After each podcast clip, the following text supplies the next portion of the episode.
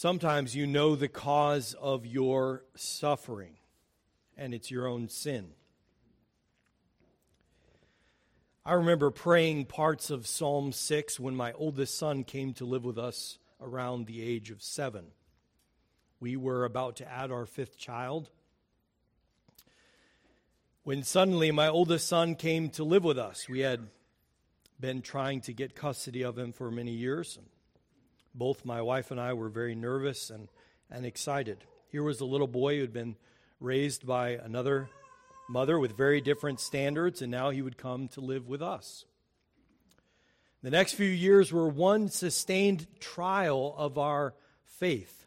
I watched not only as my son suffered to fit into our Christian family, but also my dear wife. Pregnant, and the brunt of raising my son fell upon her, because at the same time I was, I was trying to build a landscaping business, which wasn't quite profitable enough to support my family, I worked at night. So I wasn't home all the time. And I, I remember groaning the words of Psalm 6, for I felt acutely the discipline of the Lord for the sins of my youth, for the sins of divorce.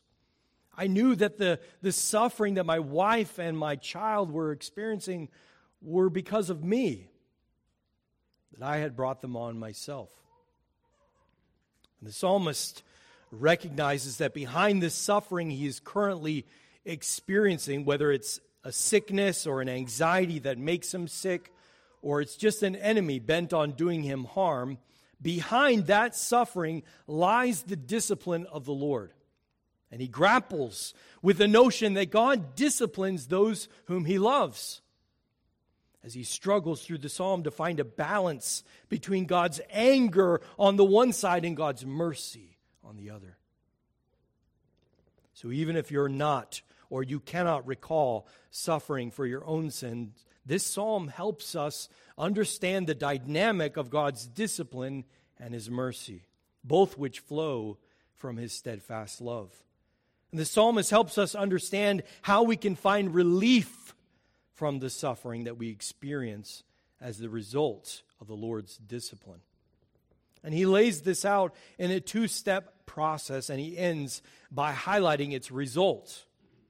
It begins with an appeal to the gracious character of God, and it is carried out with deep contrition for sin. And the result of that, the result of God's chastening, is a growing faith that has much more confidence in God to deliver. Since God is gracious, we must plead with Him to deliver us when we're suffering under the rod of His discipline. If you have a Bible, or you can turn in your bulletin to Psalm 6, and we will read together. Let me remind you that these are the words of God. To the choir master with stringed instruments, according to the Sheminith a psalm of David. O Lord, rebuke me not in your anger, nor discipline me in your wrath. Be gracious to me, O Lord, for I am languishing. Heal me, O Lord, for my bones are troubled. My soul also is greatly troubled. But you, O Lord, how long? Turn, O Lord, deliver my life. Save me for the sake of your steadfast love. For in death there is no remembrance of you. In Sheol, who will give you praise? I am weary with my moaning. Every night I flood my bed with tears. I drench my couch with my weeping. My eye wastes away because of grief. It grows weak because of all my foes. Depart from me, all you workers of evil. For the Lord has heard the sound of my weeping. The Lord has heard my plea. The Lord accepts my prayer. All my enemies shall be ashamed and greatly troubled. They shall turn back and be put to shame in a moment. This is the word of the Lord. Let's pray together. Oh, Father, some of us even now are experiencing the rod of your discipline. Others of us have gone through it in the past. And for those who have not, we can be sure that we will in the future because you discipline those you love. You chastise your sons so that Christ may be formed in them.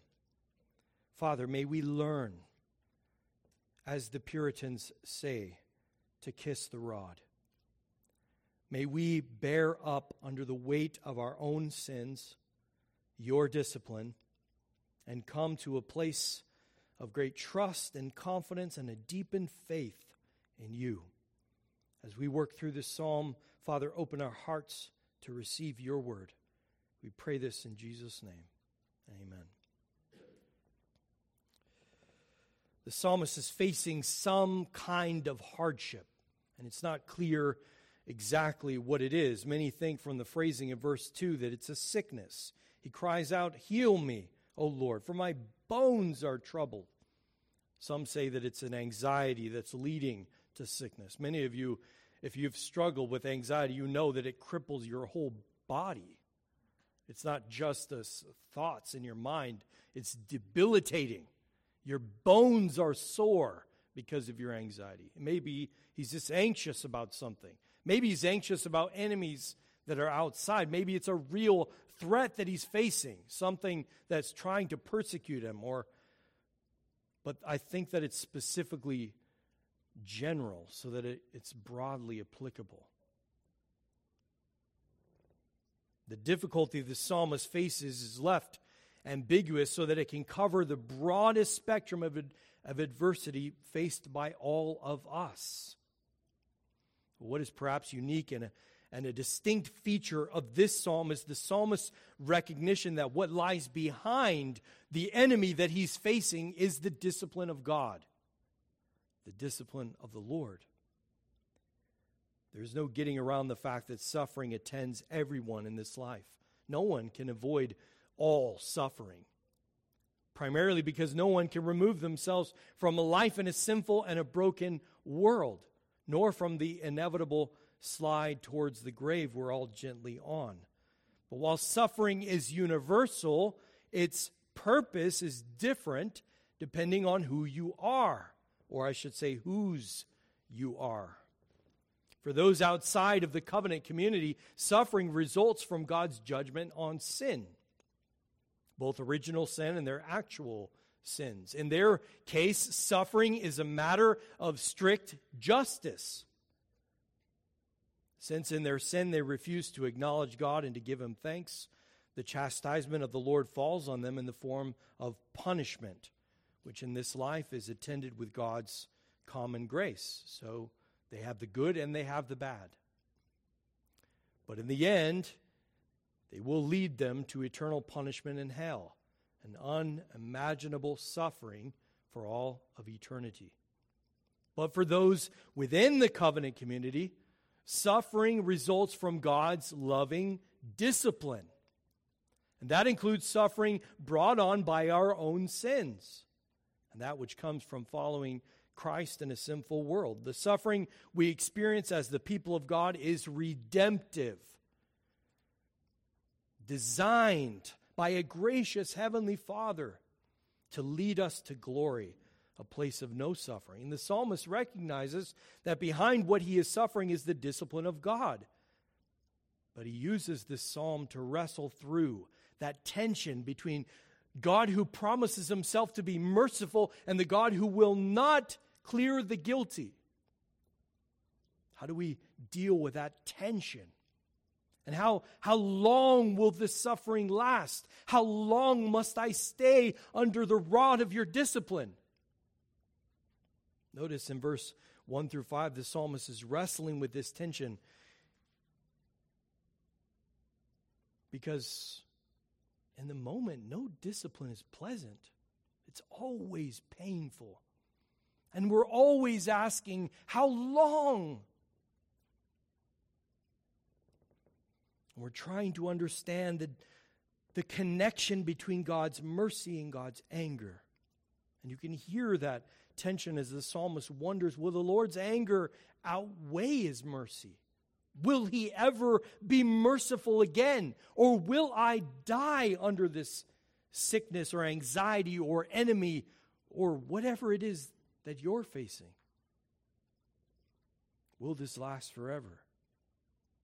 That question hangs over the first seven verses, but interspersed throughout is an appeal to God's gracious character, pleading with Him to be merciful again and to turn from His anger.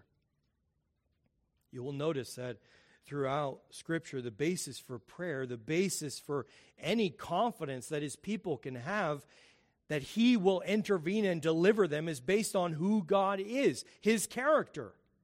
And the psalmist is constantly reminding himself. Because we, we sing these, we remind ourselves of who God is towards us.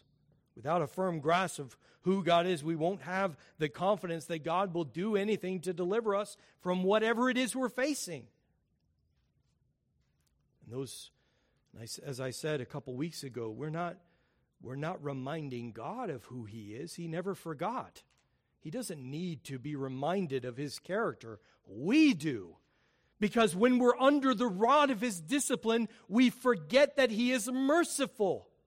And we only see his anger. And in those moments, we have to remind ourselves of the character of God. It's because in those moments of discipline, Satan and our own flesh will whisper in our ear. He will tell you God is only angry with you. There's no more mercy for you. And the psalmist is not shy with God. He plainly questions him, saying, But you, O Lord, how long? How long will your rod be upon me? How long will I suffer from your discipline, from your anger and your wrath? There we hear the desperation for relief as the assaults of his enemy. Ultimately, they are the assaults of God. They continue to buffet him. But notice that his plea for God to save him is grounded in the steadfast love of the Lord. He says, Turn, O Lord, in verse 4, deliver my life, save me for the sake of your steadfast love, your chesed, that is God's covenant keeping love. That word we have already encountered in the Psalter and repeatedly, for it expresses the most endearing of attributes God's covenant faithfulness. When my children were little, I loved reading them the Jesus Storybook Bible by Sally Lloyd Jones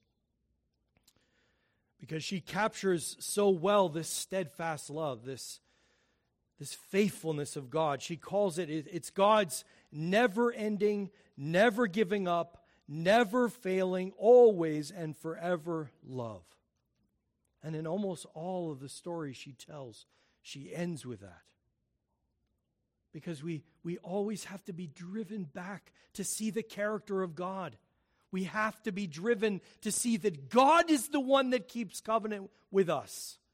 Our sins separate us from Him, and they may bring us for a time under His discipline, but that does not mean He has abandoned us.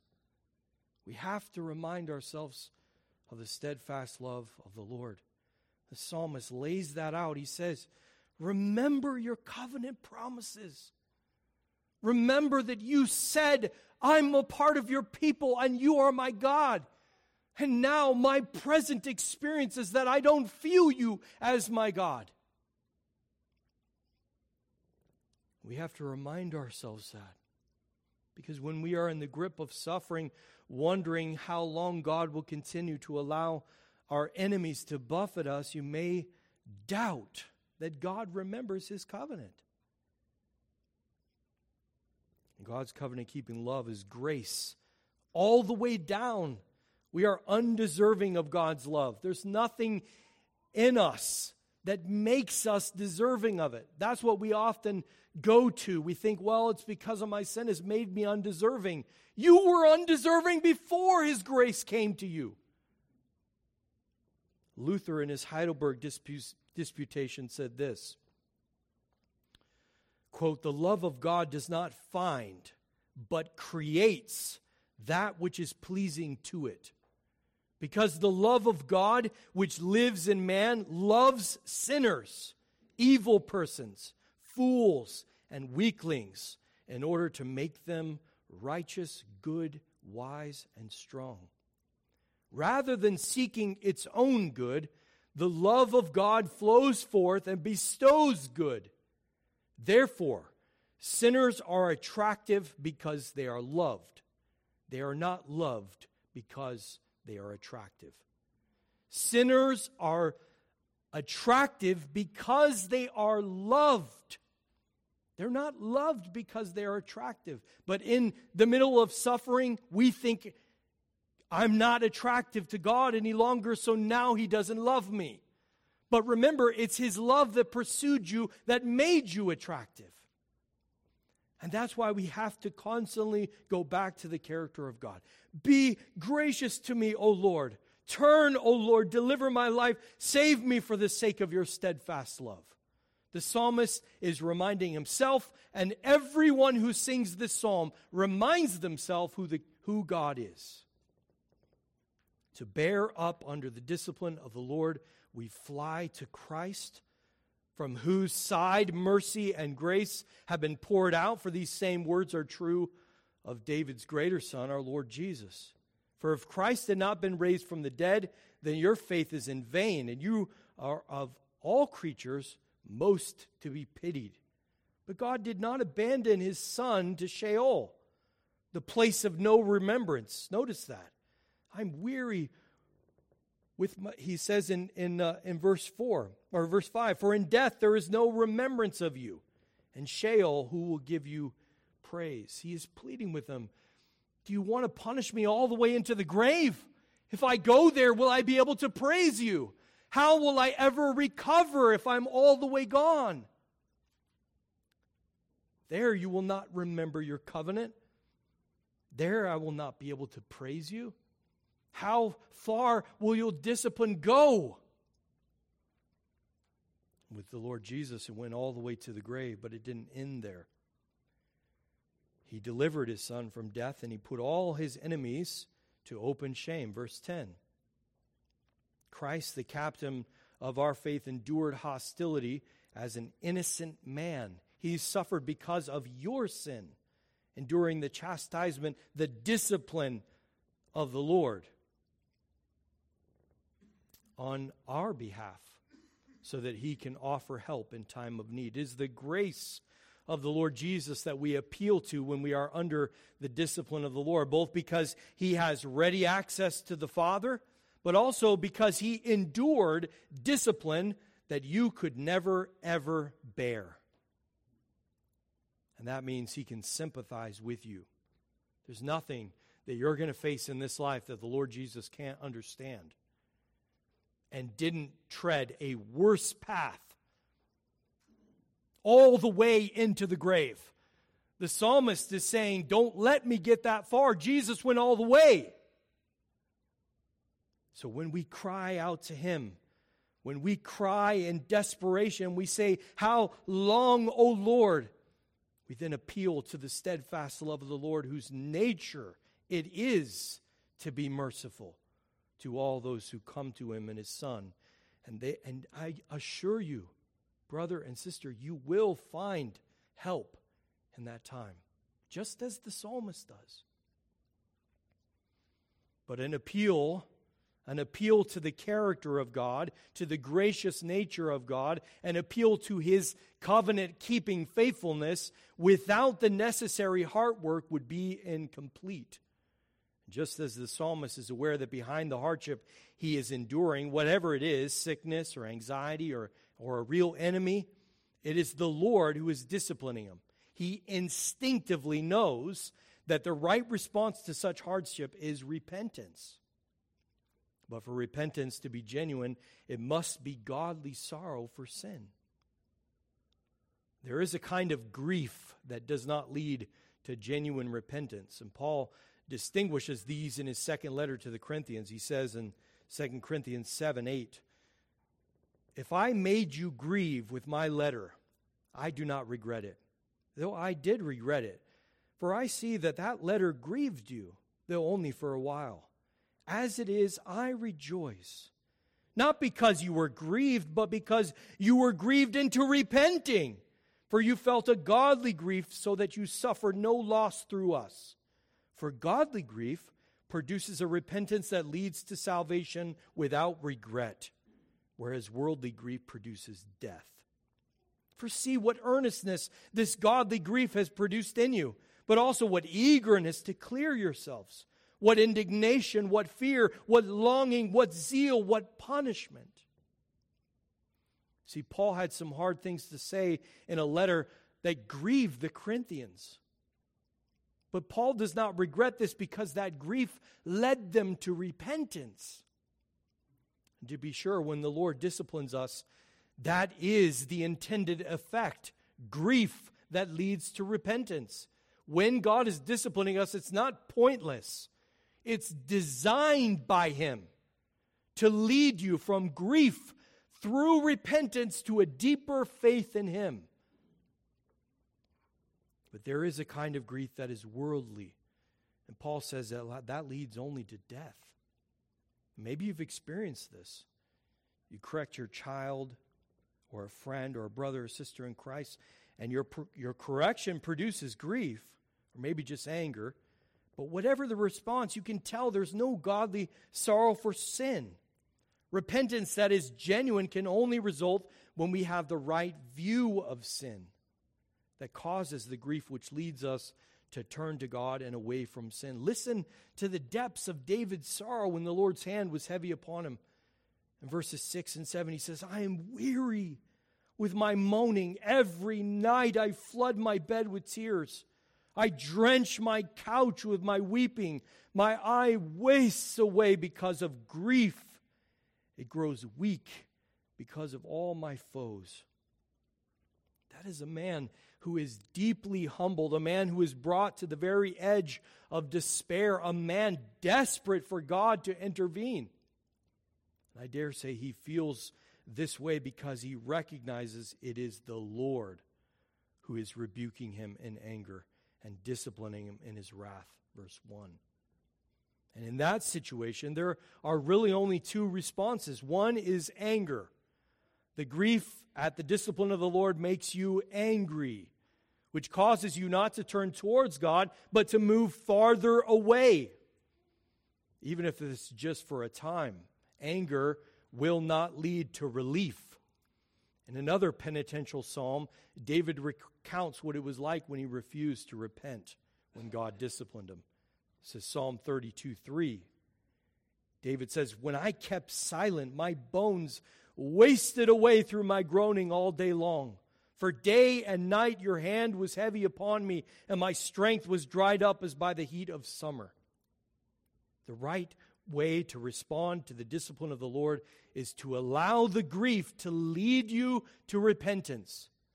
The confession says this of repentance unto life it says, By it, a sinner, that is, by repentance, a sinner out of the sight and sense not only of the danger, but also of the filthiness and the odiousness of his sins, as contrary to the holy nature and righteous laws of God and upon the apprehension of his mercy in Christ to such as are penitent, so grieves for and hates his sin, has to turn from them all unto God, purposing and endeavoring to walk with him in all the ways of his commandments.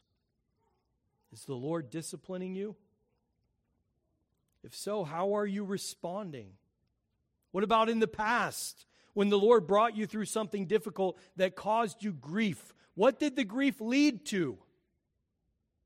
There is a grief that leads to death.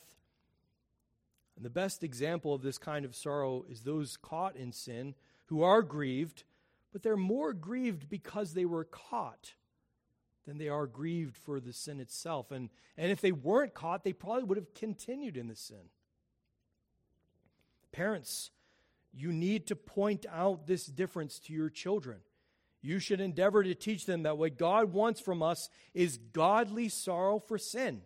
For that, you must show them the difference. Parents, we are so prone to discipline our children because they inconvenience us.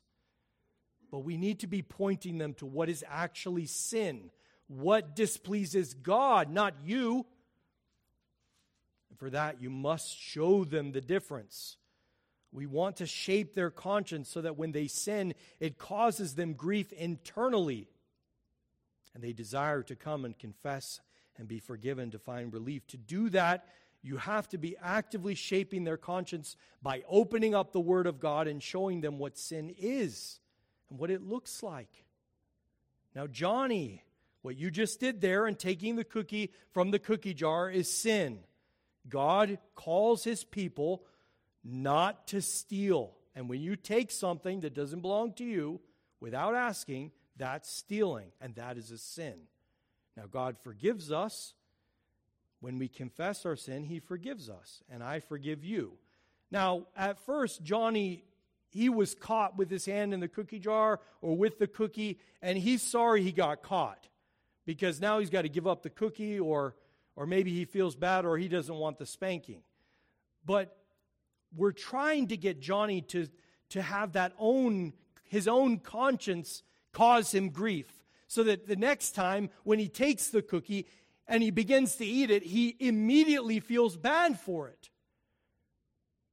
Because his conscience has been shaped, because you have been telling him this is sin and this displeases God. But God forgives us. This is sin and it displeases God, but God forgives us. And over and over again, you're shaping his conscience so that one day Johnny takes the cookie and he feels terrible about it. He can't even eat it, it turns into gravel in his stomach because you have shaped his conscience. You have shaped him so that he, he now sees sin for sin. And that's godly sorrow for sin that leads him to repentance. So, parents, we need to be shaping our kids in that way. Is your discipline of them leading them to that point so that they feel, so that they, when they sin, they have respond with godly sorrow for? We are always going to sin. But it's what we do with that sin that matters. And that is what the author of Hebrews is trying to draw out in Hebrews 12 when he quotes from Proverbs 3, he says, my, Proverbs 3.11 says, My son, do not despise the Lord's discipline or be weary of his reproof. For the Lord reproves him whom he loves, as a father the son in whom he delights. The Lord disciplines you not because he hates you, but because he loves you. His discipline produces in you the peaceful fruit of righteousness. You will have noticed that I have been intentionally using the word discipline and not punish. Punishment is reserved for the wicked. Those are illegitimate children who don't have God as their father and is based on strict justice. We do not punish our children, we discipline them, right? We're not God's agent of vengeance on our children. Sometimes we feel like we need to be. We're not. We are stewards of our children, and we are to discipline them just as God the Father disciplines us. And it's restorative, it's meant to lead them to repentance.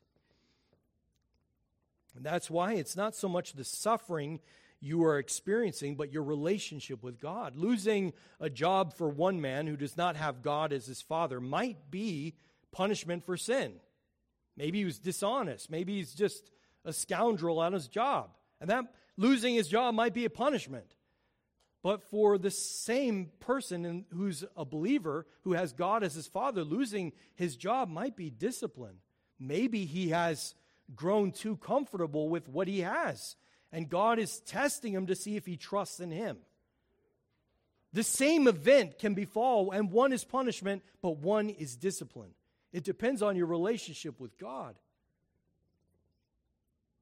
The author of Hebrews says in verse 11 or chapter 12 for the moment all discipline seems painful rather than pleasant but later it yields the peaceful fruit of righteousness to those who have been trained by it we are trained by the discipline of the Lord, which results in deepened faith in God and the confident assurance that He will deliver us from whatever our present distress is. So, how can we find relief from the suffering that we experience as a result of the Lord's discipline? by an appeal to God's grace with godly sorrow for sin, which results in a deepened faith in God. Since God is gracious, we must plead with Him to deliver us when we are suffering under the rod of His discipline. Notice that in, in verse 8 and 10, there is a shift in tone and audience. The psalmist turns to confront his enemy, whether that is sickness or anxiety or, or some other enemy outside of him, but the tone is confident. Depart from me, all you workers of evil, for the Lord has heard the sound of my weeping.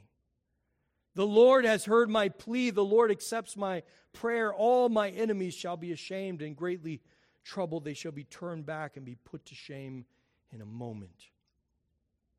Having turned to the God of grace and mercy and repentance, pleading with him to deliver him, he arises with confident assurance that God has heard and accepted his prayer. And from that assurance comes a bold statement to his enemies. He warns them. Now, I need to say something about time in the Psalms. How is it that the psalmist can move so seamlessly from distress, the, the very beginning, it's rebuke me not in your anger, and in the end, he's confident in the Lord. How, how's that possible? Does that happen while he's praying? The answer is, of course, varied and it depends. But I, I would say that it is possible, I think. I think it's possible in the middle of praying to come to a place where you're deeply broken and then you can get up off your knees at the end and have a confidence that you don't know where it came from. The Holy Spirit can comfort and take away our fears in a moment. But often the Psalms and the psalmist is reflecting on the situations that he's already gone through.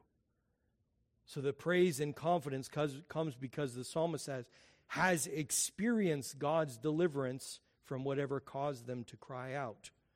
But, but I would contend in Psalm 6 that the psalm moves us in the space of singing it from a place of pain and anguish under the discipline of the Lord to a place of confidence that God will deliver us. Notice he hasn't been delivered yet. He's just confident God will do it. He calls his enemies to depart from him. That is a command. They're still there.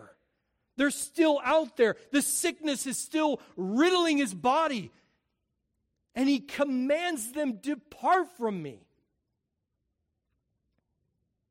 But verse 10 ends in a confession of faith for future deliverance. All my enemies shall be ashamed, they shall be turned back. His confidence in God enables him to say, This too shall pass. And of course, that is the whole purpose of discipline. In the first place, our faith is tested when we encounter the discipline of the Lord. And, we, and the question is will we respond in repentance or turn in anger? When we turn in repentance, our faith is renewed as James says, chapter 1, verse 3, you know that the testing of your faith produces steadfastness. Let steadfastness have its full effect, that you may be perfect and complete, lacking in nothing. And that, that word James uses for perfect is teleios, meaning mature, but its root is telos, goal.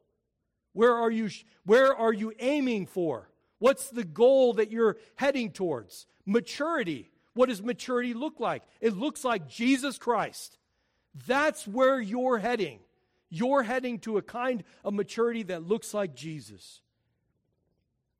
The way we reach Christ is through the discipline of the Lord. But the evidence that we're on the right path, that we are indeed maturing, is a deepened faith. Your trust and confidence in God are never static. Again, as James warns, a faith without works is dead. That is a faith that is not growing in confidence, resulting in renewed strength and action. It is dead. The psalmist in the beginning is really struggling. His faith is pretty weak, but at the end, it's rock solid.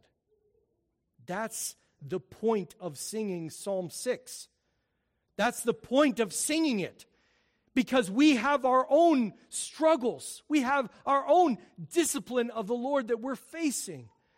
And we come to God with all the weakness of our faith, and we're pleading with Him based on His gracious character, filled with contrition for our own sin, that God would deepen our faith, that God would drive us to Christ. The psalmist does not adopt a victim mentality. He doesn't say, Woe is me, God is disciplining me. Who can ever trust a God who disciplines his own people?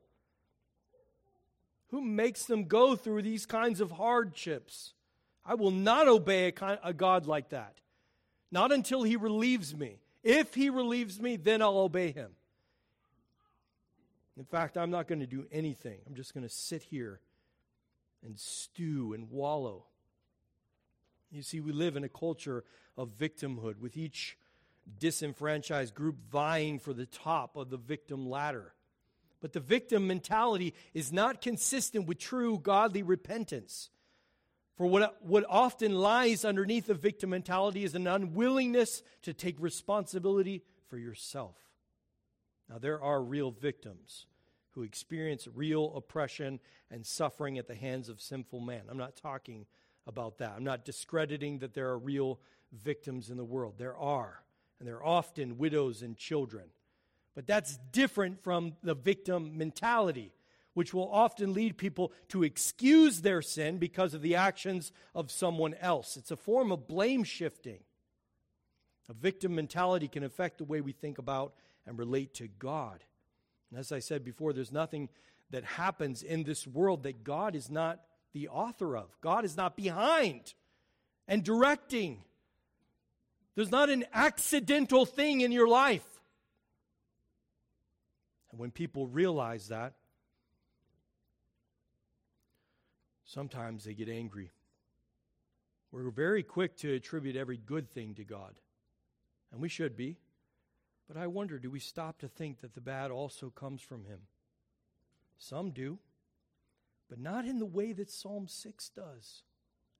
And they consider that God is the one who's angry with them, and they shake their fist at Him. And the result of this is not deepened faith, not a renewed confidence in the God to deliver. So examine your heart. How have you responded to the discipline of the Lord? Did it lead to renewed faith, to deepen confidence in God? Singing this psalm should give us all the tools we need to respond rightly to the discipline of the Lord. As the Puritans used to say, to kiss the rod of God's discipline. How? By appealing to the gracious character of a merciful God who is abounding in steadfast love and will in time deliver you from his rod of affliction but not until it has done its work. Not until it has wrought repentance in you. Not until you come to see your sins for what they are. Not until you come to see that His power is made perfect in weakness. Until you are humbled. You will not turn a profit on the discipline of the Lord until you begin to frame your hardships as coming from the discipline of the Lord. You cannot learn from the lessons the Lord intends. The Puritan Thomas Brooks once said, Afflictions to humble souls are the Lord's plow, the Lord's harrow, the Lord's flail, the Lord's drawing plaster, the Lord's pruning knife, the Lord's potion, the Lord's soap, and therefore they can sit down and bless the Lord and kiss the rod. All those things are painful. Plows break up, the harrow flailing beats the ground. All those things can be painful, but they yield peaceful fruit in the end. So respond to the rod of the Lord's discipline by appealing to his gracious character with deep sorrow for sin, and let his strokes deepen your faith and confidence in your God, whose steadfast love never fails. Amen. Amen. Amen. Let's pray our Father and our God. We are humbled under the weight of our own sins. And Father, we reflect on our own lives and we can look back and see the ways that you've disciplined us. Sometimes you disciplined us for the same lesson over and over and over and over again. and we got angry and we turned from you and we refused to acknowledge our sin and to see it for what it was. And so you taught us the lesson again. Father, may we who are facing your discipline,